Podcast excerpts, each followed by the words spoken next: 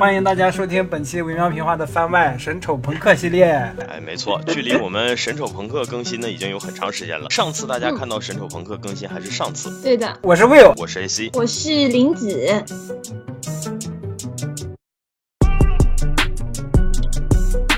我们今天要聊的呢是一部近期啊在中国大陆上映的烂片，叫做《特种部队：蛇眼起源》。这部电影的话呢，二零二一年七月二十三日在美国上映的，基本上是同步出的流媒体的资源。也就是说，实际上看到这部片已经是几个月之前的事儿了。当时看完以后蛮不舒服的。我本来想做一期神丑朋克，但我当时觉得这个片里面不完全是一团乱麻，就它有一点可取之处，可能不足以作为神丑朋克的素材，所以说就作罢了。结果我真的没有想到的是，十一月五日竟然在中国大陆还有脸上映圈钱，这我就不得不吐槽一下了。所以说，我们最终决定还是把这个议题加回到我们的深仇朋克里。好的，感谢广电啊，放进来这么一部垃圾片子，虽然我没有看。嗯，其实我们回顾最近这段时间的院线的片子，能感觉到好片其实总总体还是很少，影片整体量就很少，然后每一部的排片量也参差不齐。所以说，实际上这样的影片能够上映，或者说能够重映、能够缓映，实际上也体现出市场的一个凋敝。首先复盘一下这个特种部队的 IP 吧，它是孩之宝旗下的一个玩具 IP，和著名的变形金刚是同期的，主打的是由真人呃来这个进行的军事忍者轻科幻背景的这样的设定的东西。然后它随着时代的变迁呢，也在不停的调整这些视觉上的设计，主要讲的其实就是作为军方或者说正派代表的特种部队跟反派恐怖组织眼镜蛇之间对抗制衡的故事。早年间的时候呢，为了促销玩具，它推出过长篇动画，甚至被国内引进过，也在漫长的这个漫画历史当中稳定出版过很多篇章。二零零九年的时候呢，因为兄弟 IP 变形金刚已经有两次成功了，所以说派拉蒙跟孩之宝呢也携手推出了一部大片，叫《特种部队眼镜蛇的崛起》。这个影片呢是特种部队 IP 历史上第一部标准好莱坞制式的大片，动作设计非常的扎实，然后科幻方面的东西呢也给人非常前沿的感觉，人设也做的比较锋芒毕露啊。节奏方面呢，也是恰到好处的节奏，所以实际上在口碑方面是有回流式的大获成功的，影响力呢也相对的铺开。四年之后的话呢，这个续作叫《全面反击》推出了啊，《特种部队全面反击》这部作品呢，将除了蛇眼以外的所有的特种部队成员基本上都洗牌了，改成了由巨石强森领衔。当时巨石强森刚刚进入所谓好莱坞一线演员的行列啊，同时呢，这个影片整体的调性也从科幻转向了偏真实系。军武系的这样的片子，就是类似于《天龙特工队》啊或者《敢死队》这种的硬核的战争片。这一部的口碑上有些打折扣哈，因为它其实退退化了，相当于是。但是其中也有几场戏算是可圈可点的，所以总体是个比较能看的商业爽片。那总的来讲，这个 IP 的商业影响力呢，其实是处在被高估的状态。就是这两部影片虽然也都嗯做出来了，但是它实际上的商业表现呢，也都比较差强人意。二零一五年的时候呢，孩之。宝看到了漫威和 DC 的步伐，所以他宣布准备建立自己的电影宇宙。首先呢，成立了所谓的电影工作室，呃，然后就推出了《变形金刚五》这么一部让我们五味杂陈的电影啊。但是呢，同期呢，他其实把自己旗下的一些小 IP 也进行了一下统合。他首期准备统合的 IP 包括特种部队、魔幻骑士、宇宙骑士，还有什么微星小超人、蒙面斗士，其实都是一些八十年代到九十年代之间的老 IP 吧。虽然都比较冷门，但是当时的孩之宝呢，甚至于波澜壮阔的给每个 IP 都定好了具体的编剧和制片人，而且还煞有其事的通过一些权威的媒体公布了出来。而且他从舆论角度引导大家认为这。这堆 IP 有朝一日会和变形金刚进行联动，最终成为一个庞大的电影宇宙。然而呢，我们说今年是公元二零二一年。朋友们，六年过去了，在这座海市蜃楼退去以后，只有《特种部队：蛇眼起源》这一部片儿成功诞生，就宛如一个便秘患者蹲了两个小时的坑以后，倾尽全力挤出了一个屎豆。我们节目一定要这么三俗。增加这个比喻的目的是为了便于大家理解这部片子到底是个什么面貌，好吧？我们看一下制作班底方面吧。导演罗伯特·斯文克他是德国人，拍过《时空恋旅人》和《冒牌上尉》这这种比较上乘的好片儿，但是也做过《分歧者》和《冥界警局》这种比较一般的货色，所以其实能看得出来，他相对比较擅长做的是偏独立、偏历史题材的片子，而在商业片这方面的话，他接的其实都是比较一般的活儿。然后编剧的话呢，就比较拉了哈，编剧是《美女与野兽》《白雪与猎人》系列，还有《新霹雳娇娃》的编剧，不知道大家有没有看过这样的片子？如果看过的话，你就大概其能猜到这个剧本有多水了。我看过《美女与野兽》，就是这个片子，除了艾艾玛沃森的脸以外，以及那个特效以外，没有这个编剧他实际上做的都是这样的片子，包括像巨石强森主演的那部《海格力斯》，实际上都是依托于某个作品。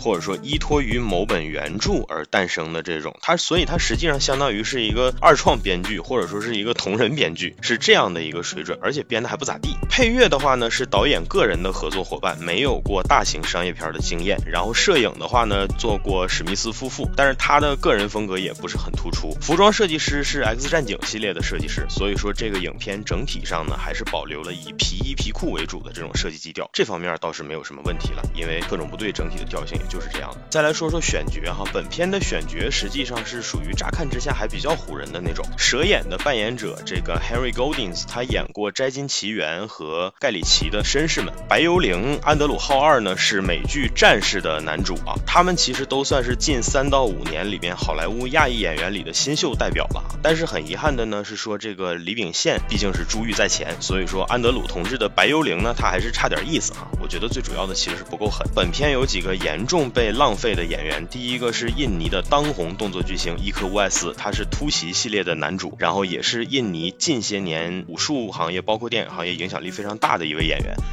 但是他在这次的影片当中连一场设计考究的动作戏都没有，实在是太恶劣了。还有一位呢是日本著名的性格演员叫平月大，他演过很多的大合剧，包括像真田丸，然后包括像查查这样的电视剧。他还演过《官员》这部电影的导佐进。他其实是一个戏路很宽的演员啊，结果这次完全沦为了一个没有什么风头的三流反派，给你的感觉其实就像姜文演图兰朵或者胡军演图兰朵是类似这样的定位。我很喜欢你的形容。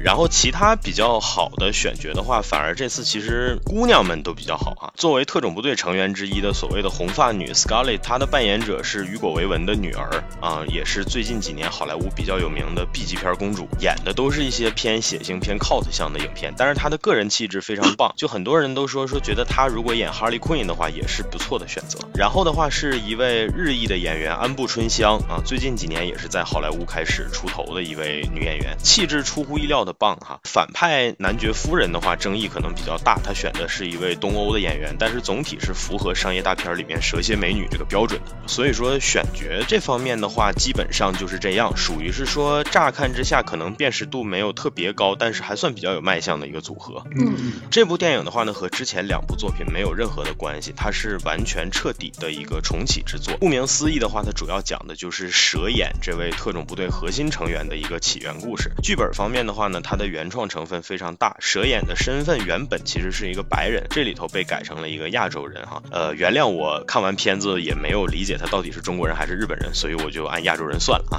和白幽灵的关系呢，其实也有相当大程度的改动。首先的话呢，蛇眼和白幽灵，呃，跟之前的版本不一样的就是他们并不是从小在功夫大师身边长大的，他们是成年之后才认识的。蛇眼的父亲被改成了前特种部队成员，然后在蛇眼小的时候呢，父亲被这个反派组织眼镜蛇给杀害了。蛇眼呢，在父亲的掩护下就勉强的逃生，然后来到了美国，并且在美国打黑拳，然后打黑工啊之类的。长大了以后的蛇眼呢，他在打黑工的时候认识了白幽灵，就算是他的好工友吧，具体这么说。然后呢，这个因为老板本身是涉黑的嘛，所以说老板让他表忠心，所以让他把白幽灵给杀掉，然后他没有杀，结果给人家救了，于是乎白幽灵就爱上他了。凡是克这对 CP 的人，其实这个影片看到这儿就结束了啊，就可以了，真的，就你就可以出去了，真的就没有必要看后面的剧情了。白幽灵的话呢，他是日本一个声名显赫的忍者宗族的二少爷，大少爷呢就是我们上面说的蛇眼的老板。以前呢兄弟俩争夺继承权，然后老大呢谋害老二，被揭穿，所以他就被驱逐了。所以说白幽灵实际上想让蛇眼当自己的左膀右臂，让他接受自己家里忍者的各种各样的训练，希望未来他能够成为自己的二把手这样的定位。结果呢后面他发现实际上蛇眼就是哥哥派进来的双面卧底。看到这儿的时候脑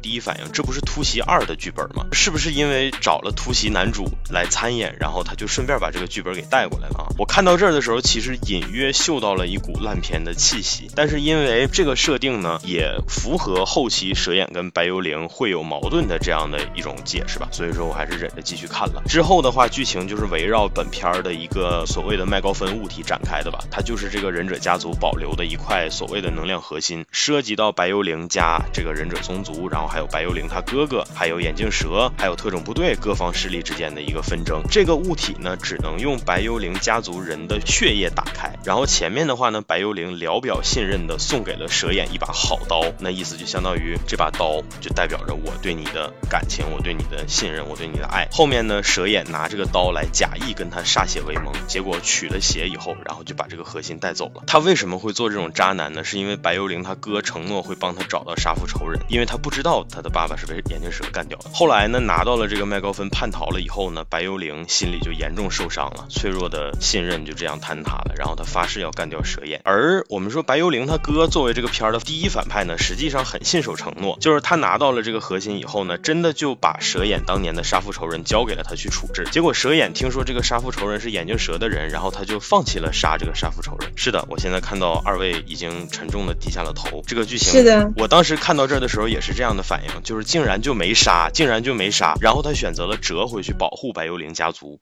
眼镜蛇跟白幽灵的大哥合作，可能是想要事成之后拿到核心。结果这个大哥拿到核心以后呢，直接就威胁眼镜蛇，因为这个核心可以几步之内直接让别人化作齑粉。所以其实最后就相当于是主要角色为了共同利益站在一起对抗这个白幽灵大哥哈。然后我们经历了一场清汤寡水、没有任何亮点的最终战。白幽灵呢，因为这个一气之下对他哥使用了核心，所以说就被他的奶奶，也就是现任的族长定了罪啊。我在抗击敌人的过程当中，使用了能够杀死敌人的武器，然后被我自己人定了罪。虽然他实际上也没有成功的把他哥弄死就是了。最后呢，就是他哥跑到神山里，然后蛇眼去追，跟他哥相当于陷入了一个非常极端的困境，然后最终把他哥干掉了。最后呢，这个蛇眼就因为回来跟他们并肩作战，被这个宗族给接受了，反而是白幽灵被宗族逐出去了。白幽灵他奶奶说：“我就是我我们这一族最后一任的族长，你没戏了，你就别想着继位了。”所以说，全片心最好、最容易相信别人的白幽灵，就这么被逼成了后来总体意义上的反派啊。然后影片结尾是特种部队挖蛇眼入伙，然后蛇眼奉命为戒。片尾彩蛋是眼镜蛇来挖白幽灵入伙，然后白幽灵不置可否。经历了一场长达两个多小时的极限拉扯之后，我们发现世界线再次收束，回到了所谓的二人未来会成为生死宿敌的那个时间节点。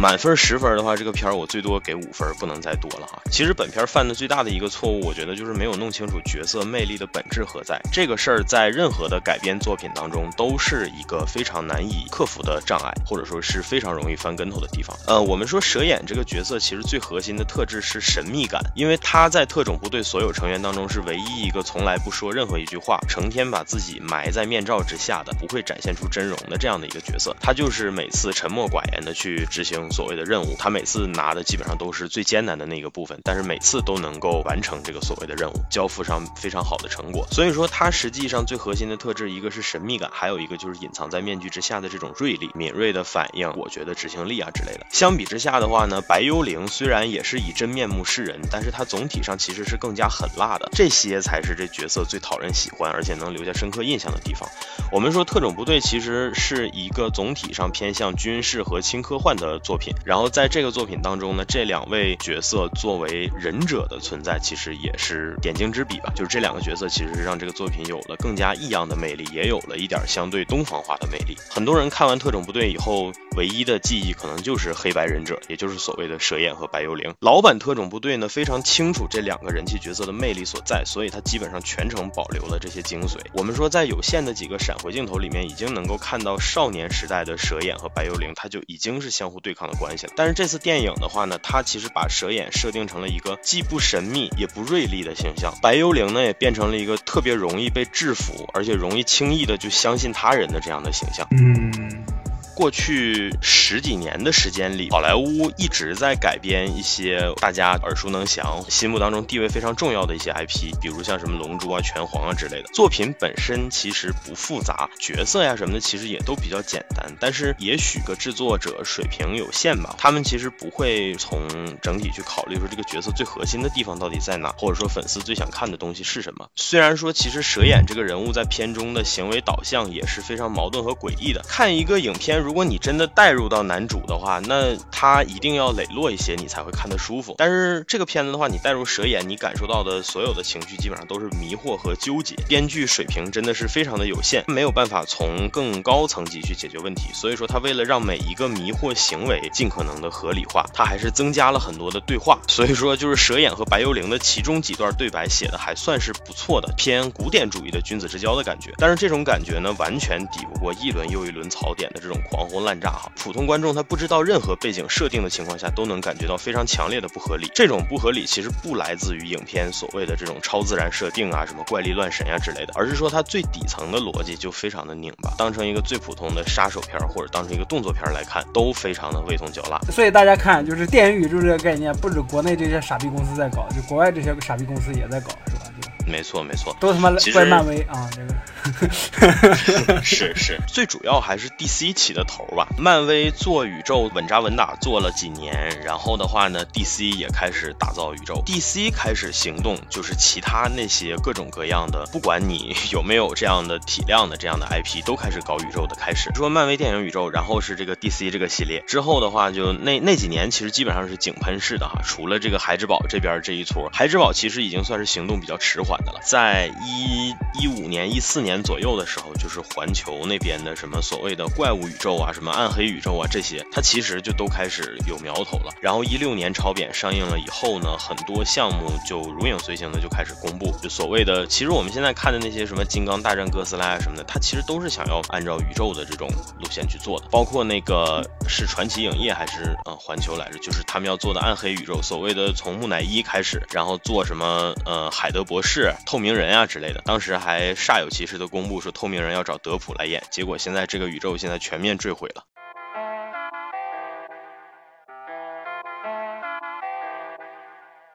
说回这个电影吧，看了一些评论哈，就是看看大家怎么想的。然后我发现很多人在说这个所谓的美国东方主义，就是大家觉得这个片子里面充满了这种美国人对于东亚文化的一些刻板印象。但这一部的话，可能更多是日本这方面的，我还真就不觉得它是所谓的美国东方主义。像之前我们聊韦斯安德森的时候，我魏梦老师其实他有讲过嘛，他说韦斯安德森的底层逻辑其实就是不在意或者说不尊重这个所谓的呃。东亚人，他的作品当中，其实你能够感受得到非常直接的对于东亚人的这种忽视或者是蔑视。最近这两年，这些所谓的东亚片其实并不是这样的，上汽也好，或者说是这样的片子也好，就是他们在瞄准中国或者日本，或者说哪怕就是东亚其他的东西的时候，更多的其实问题是在于能力有限，他的理解能力有限，他理解不上去。但是他做的时候，实际上还是比较坦诚，或者说比较虔诚的时候，你能感受得到他研究过很多元素处理的相对看起来。还是比较舒服的，就比如说这个片子的女主，女主作为一个日益展现出的那种状态是非常舒服的，很得体，非常的强力，就是属于像喵晨所描述的那种美丽强大的女性这样的感觉。只不过呢，她也继承了所谓东亚大家大氏族当中那种身份比较低微的女生，比如说她参与不到这个宗族的决策，但是她是一个非常称职的保安队长。本片在所谓的东方刻板这一块，真正有一个非常大的槽点，它就是为了体现蛇眼这个角色。身上的东方特色，然后他就狂加各种玄学施加在这个人身上，这个事情其实是我觉得真正有问题的所在。觉得还是得复盘一下原片的一个片段吧，就是成为白幽灵家的忍者有一个非常奇葩的考核机制，这个机制叫三观。我当时看到这个字幕打出来三观的时候，我还在想这是哪三观是吧？爱情观、人生观、价值观、婚姻观。这三观呢，确实就是代表着字面意思的三个关卡啊，就这么直白的取了这样的名字。第一关呢是和突袭男主角。演的这个呃，Hard Master，也就是翻译叫苦大师吧，和他对抗。呃，俩人呢各端一碗水，水在不洒出来的情况下呢，把苦大师的碗给拿过来就算过。一共有四次机会，男主前三次都是暴力抢，抢不过，然后被揍得很惨。第四次的时候呢，顿开茅厕，跪下来，心平气和的求人家把碗赠予他。于是乎这关就过了。所以后面两关都是这种无厘头似的什么玩意儿嘛，就后面两关比这个更加的无厘头。对我当时看到这儿的时候，我就在想，这是什么低配寓言故事？就是这真的是历史上真实存在过的寓言故事吗？我在想，他是直接拿来用了吗？第二关呢，其实我第一遍看的时候没太看明白，布道者是所谓的盲大师啊，盲人的盲，blind master。他给这个蛇眼呢，在夜晚的时候撒了一点致幻药剂，然后让他看见了自己最恐惧的东西，就是片头的时候他自己的父亲被杀的时候，然后他整个的家都被烧尽了。这个成年的蛇眼在跟幻象的父亲一顿深情的对白，这种看得你几乎要发困的之后，这个关也就过了，这就是第二关。所以这个关呢的意义是什么？我也在想这个问题。我看到前面的时候，我也在想，甚至我蠢到还在期待。我说前两关这么简单，会不会第三关就是属于那种突然给你来一个就 You shall not pass 那种感觉？结果第三关是全篇最扯的部分，没有之一。把蛇眼扔到一个井里，这个井底有个按钮，按一下，从洞里面出来三条史前巨蟒。然后呢这？是什么奇葩玩意儿？我看到这个史前巨蟒的时候，我满脑子想的都是沙卷风。然后用魔法就打败这三个史前巨蟒，你就可以获得万圣节的礼物，是吗？就这三条蛇呢，它只吃心灵不纯净的人。然后蛇眼在这个地方呢，因为他隐瞒了前面做双面间谍的事儿，被蛇看穿了，差点就要被吃了。结果被女主救了。前期一直在表达对蛇眼的各种不信任，结果在这个场景里面莫名其妙的对他有了点意思，然后突如其来的就下到井里面把他救上来了。这是什么？这就是突袭啊，同志们，这是突袭。我后面就在想，就所以代价呢？蛇眼一直以来作为特种部队系列当中最亮眼、最靠谱的存在，其实是代表着他能吃别人吃不了的苦。但是你如果真的想体现这一点的话，那你必须得把它变强的过程和这个代价要充分的交代好。但是这个影片里面我们完全看不到，就他的每一关究竟获得了什么，你完全的没有办法知晓。然后他实际上也从来没有付出任何实质上的代价，基本上这个过程当中都在陪他玩耍，然后给他爱。整体看下来以后吧，我觉得其实就是能力的问题。嗯、这个片子真的非常的割裂，非常的矛盾。我看有很多人说它像个半成品，半成品呢，我觉得倒不至于。它其实总体从故事结构的角度来讲，它是完整的，只不过它每一个结构当中都精准的嵌套了所有现在我们去看电影的时候最不希望看到的那种史前大计的感觉。这些东西杂糅到一起，就形成了一个无比纠结的状态。而这个纠结的状态呢，反而被投射到了原作当中本来是最不纠结、最飒爽、最精准的那样的人身上的。我当时试图理解，我说他是想表达他说，所有大佬在成长过程中都是这样纠结和拧巴的吗？那为什么要拍给观众看呢？对吧？你毕竟是一个商业片嘛。我觉得有这些纠结的部分，或者这些看到他小时候最恐惧的东西，我觉得这都不是问题。我光听这些，我觉得这些不是问题。但是听你描述完了以后，我感觉他们没有一个能力就把这些元素很好的混在一起。这些东西好吗？好，在成长过程中要面对的这些困难好不好？好，特别好。但是专业的人就会用高超的技法去把这些好的点子糅合成一个好的文艺作品。很明显嗯，就这部电影的这个编剧或者导演没有这个能力。这这种就是类似于那种头脑风暴，或者说是开剧本会的时候，大家哎这个点子特别好，哎对对对对对，来拍出来拍出来就拍出来拍出来就是这个。这个项目实在是挺让人感觉迷惑的。我们说，其实孩之宝这样贸然的一顿画饼，其实我们理解，因为那段时间所有的 IP 都在画饼，而孩之宝作为其实坐拥着非常有商业潜力的 IP 的这么一个公司，画再多的饼其实都是可以理解的。我没有想到的是，他这么多项目，然后推到最后就出了这么一个《蛇眼起源》，而且制作班底的配置其实也非常的让人感觉迷惑。就他选的导演是一个不太会做这样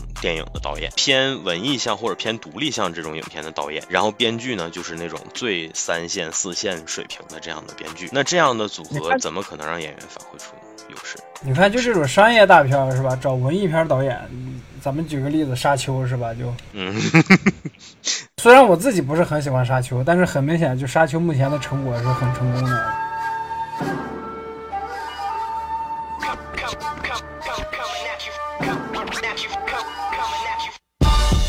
这么说吧，就抛却 IP 的这些因素，我们看影片本身，其实它它很多细节不专业。我们之前在吐槽那个真人快打电影的时候，其实也有说过，片子里面很多内容，甚至于非从业者就普通观众都能看得出问题所在。呃，首先就是它动作戏的很多细节其实极其的不专业的，它很多地方其实是纯靠镜头的晃来体现所谓的紧张感，但是镜头晃这件事很难以驾驭的问题，而且是很多时候甚至其实绝大多数时候是一个大忌吧。拍的是一场巷战，那你镜头依然在晃，那我看啥呢？包括那场卡车追逐的戏。卡车追逐的戏其实就是标准的公路追车戏嘛，只不过它的主体还是蛇眼和白幽灵这两个人。这两个人在场景当中的各种移动的这个走位啊，感受不到舒适，既没有聚焦人物，然后也没有聚焦人物的路线。呃，也包括说像突袭男主这种伊科乌艾斯，他其实不仅仅是个动作片演员，本来他是有能力作为动作戏主担的，结果在这个影片当中根本就没有正经的好好打过几场，很多时候镜头对。对着他的时候也剪得非常的破碎，就你你完全感受不到你之前在突袭系列当中的那种呃非常强烈的体验。那很多人可能就觉得说，那这可能就是演员来玩票或者来客串是吧，或者还个人情啊之类的。这种演员他在过往的比较精彩的作品里面被寄予了那样高的厚望以后，实际上他在出演任何片儿的时候，其实都应该考虑这样的问题。所以我们呃至今仍然不得而知，为什么这部片子当中浪费了最好的动作戏演员，然后到最后没有一场让我们觉得比较舒服的动作戏。非要说的话，可能就是女主和蛇眼的那场切磋，还稍微的有点味道。我估计也是因为史密斯夫妇留下的这个根儿。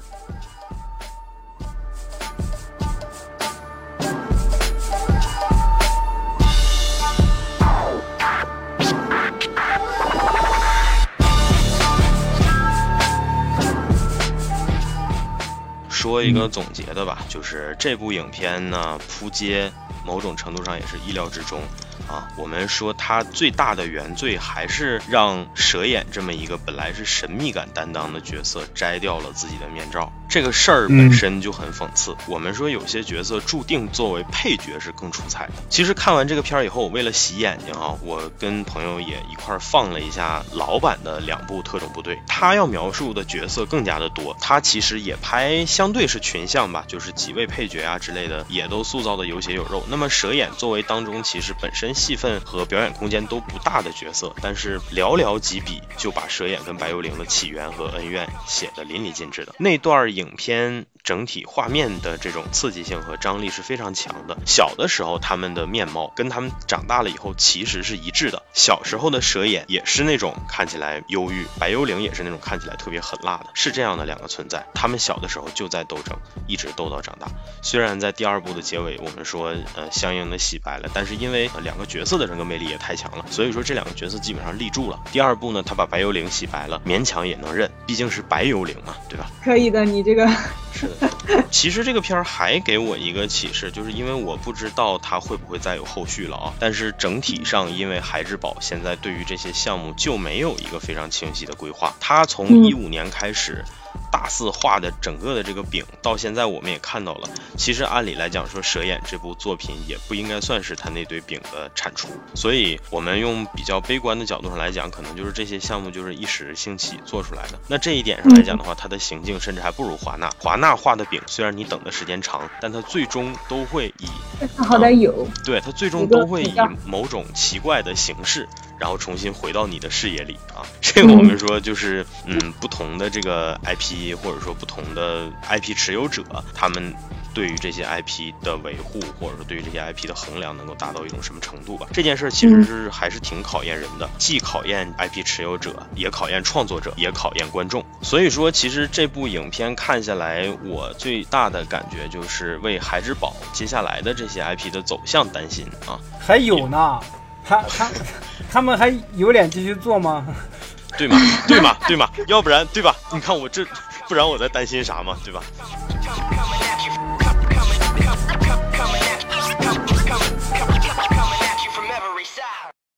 最后说一句，现在这个特种部队这个玩意儿，就是咱们小时候中央六台放的那个动画片儿。对，我小时候特别想要那个玩具，因为我想要看这部动画片儿。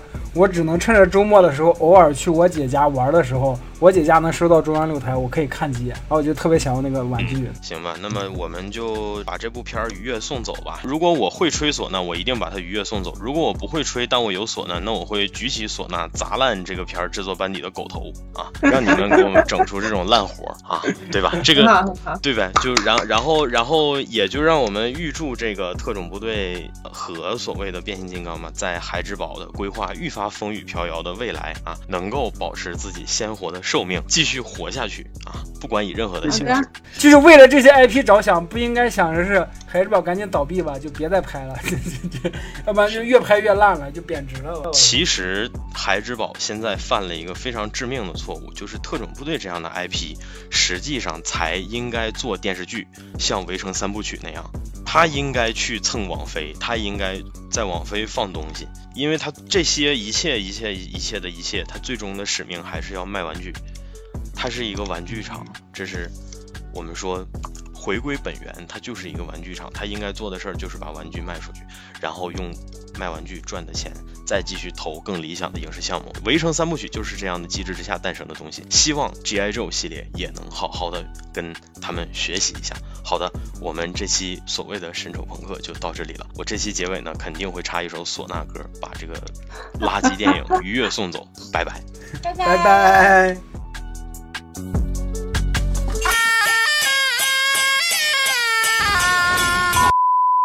好的，本期节目就到这里，感谢大家收听。喜欢的朋友不要忘记点赞、收藏、关注“维喵平话”电台，荔枝、网易云、喜马拉雅以及 Podcast 和 Castbox 同步更新。微博、B 站搜索关注“维喵平话”即可收看精彩幕后花絮及主播日常，也可以进入爱发电网站搜索并助力“维喵平话”。我们感谢每一位粉丝的支持与期待。维喵平话说点有意思的事儿，我们下期再见。See you.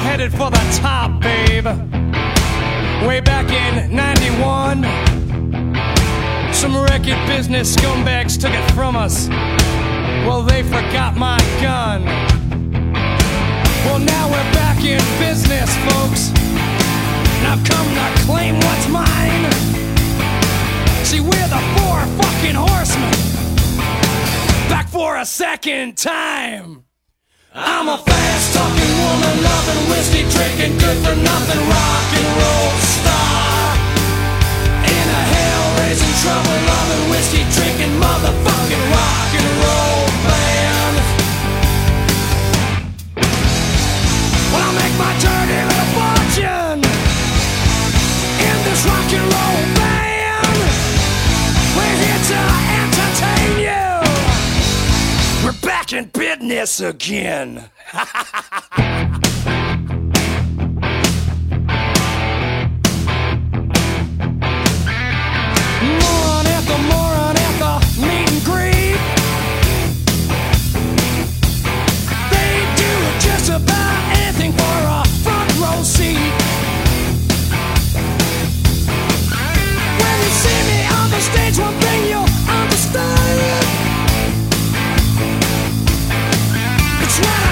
That's what I am, I'm just a rock and roll man. Now you don't hear me whining about my fame and fortune. I'm a hell raising, trouble loving, fast talking, good for nothing rock and roll star. In a trail blazing, skin and loving, whiskey drinking, motherfucking rock and roll band. Well, I make my dirty little fortune in this rock and roll.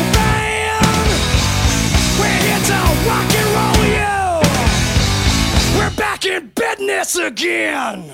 Ha!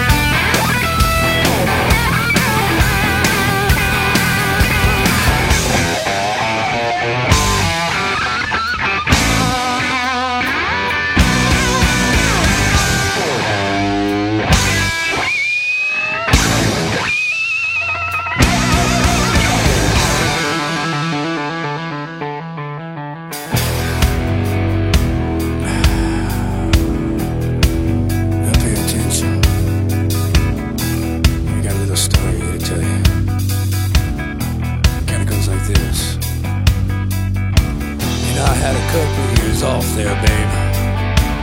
Kinda take some time. I heard a bunch of whining little whiskey rock and rollers raving about how fame and fortune's got them down.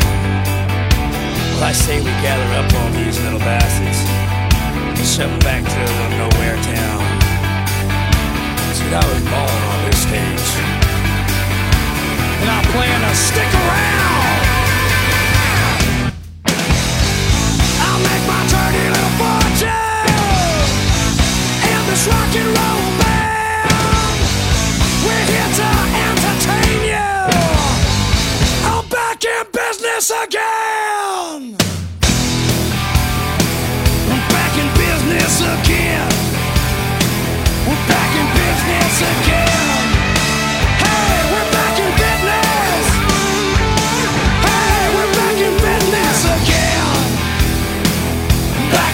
Is this?